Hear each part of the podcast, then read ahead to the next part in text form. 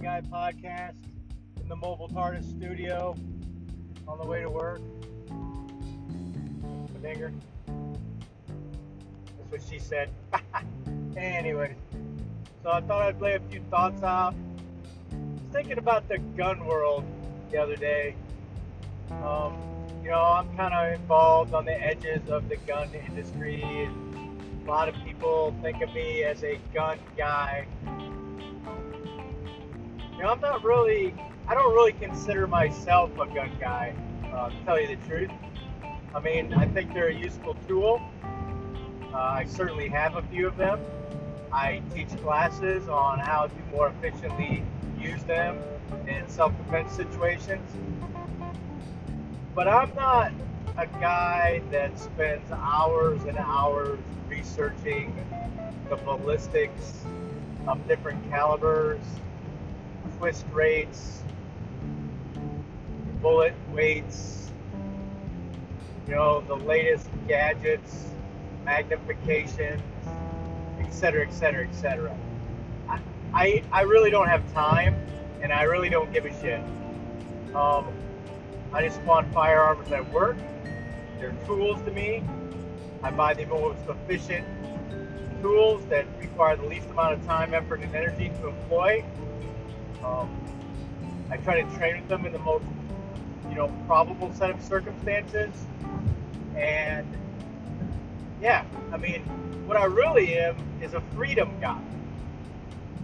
I believe in freedom. I believe in this country you should be allowed to do what you want as long as it doesn't hurt anybody else. And that's the gray area, isn't it?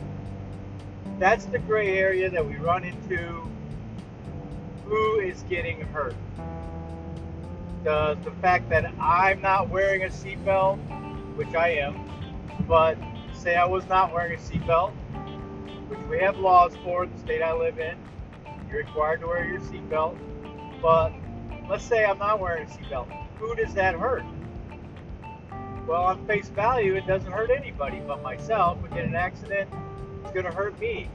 But you can make the argument, I suppose, that it raises insurance rates because now I get an accident, they've got to pay out my medical bills, et cetera, et cetera. So it um, causes problems for the overall community if I'm not wearing my seatbelt.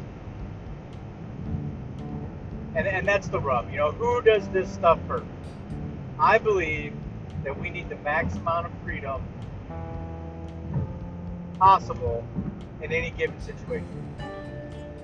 And as long as I am not hurting somebody else, I should be allowed to do what I want. And I think it's a stretch, for instance, to extrapolate that I'm not wearing a seatbelt or that I wasn't wearing a seatbelt, because once again, I am wearing my seatbelt, kids, that I'm somehow hurting somebody other than myself.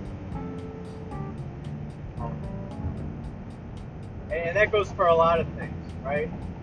Um, I've, I've really evolved my views in the last 15 to 20 years. I used to be a hardcore conservative, um, and then I just realized that hardcore conservatism, conservatism is just trying to tell people what to do, which is exactly what they're mad at the liberals about. I'm definitely not a liberal because hardcore liberals. I'm talking the way left and the way right. I'm not talking about road everyday folks. Those hardcore liberals are just as loony Tune. I mean, they're definitely more loony Tune. Um, you know, socialism doesn't work. If you're a clown that thinks socialism works, uh, because you're not old enough to remember the Cold War, you're not old enough to remember the Soviet Union, okay? You see China's economic expansion and you forget about 1946 when they murdered, uh, you know, hundreds of thousands of people, or what they call that the Great Cultural Revolution, uh, late 40s, early 50s, where they murdered more, or the killing fields in Cambodia, where Pol Pot killed all the intellectuals. I mean, the list goes on. Um, you can say what you want about the United States of America, but we have not that level of genocide. Uh, we've made some mistakes. definitely made some mistakes. I have personal um, animus against what the government did and still is doing to Native Americans. But we work on those things, right? They weren't deliberate, at least now. They're not deliberate targeting of people for their ethnicity.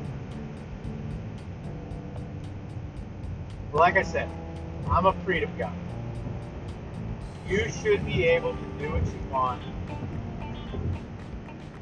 as long as you're not hurting me. And I should not have to support your choices, and neither should you have to support mine.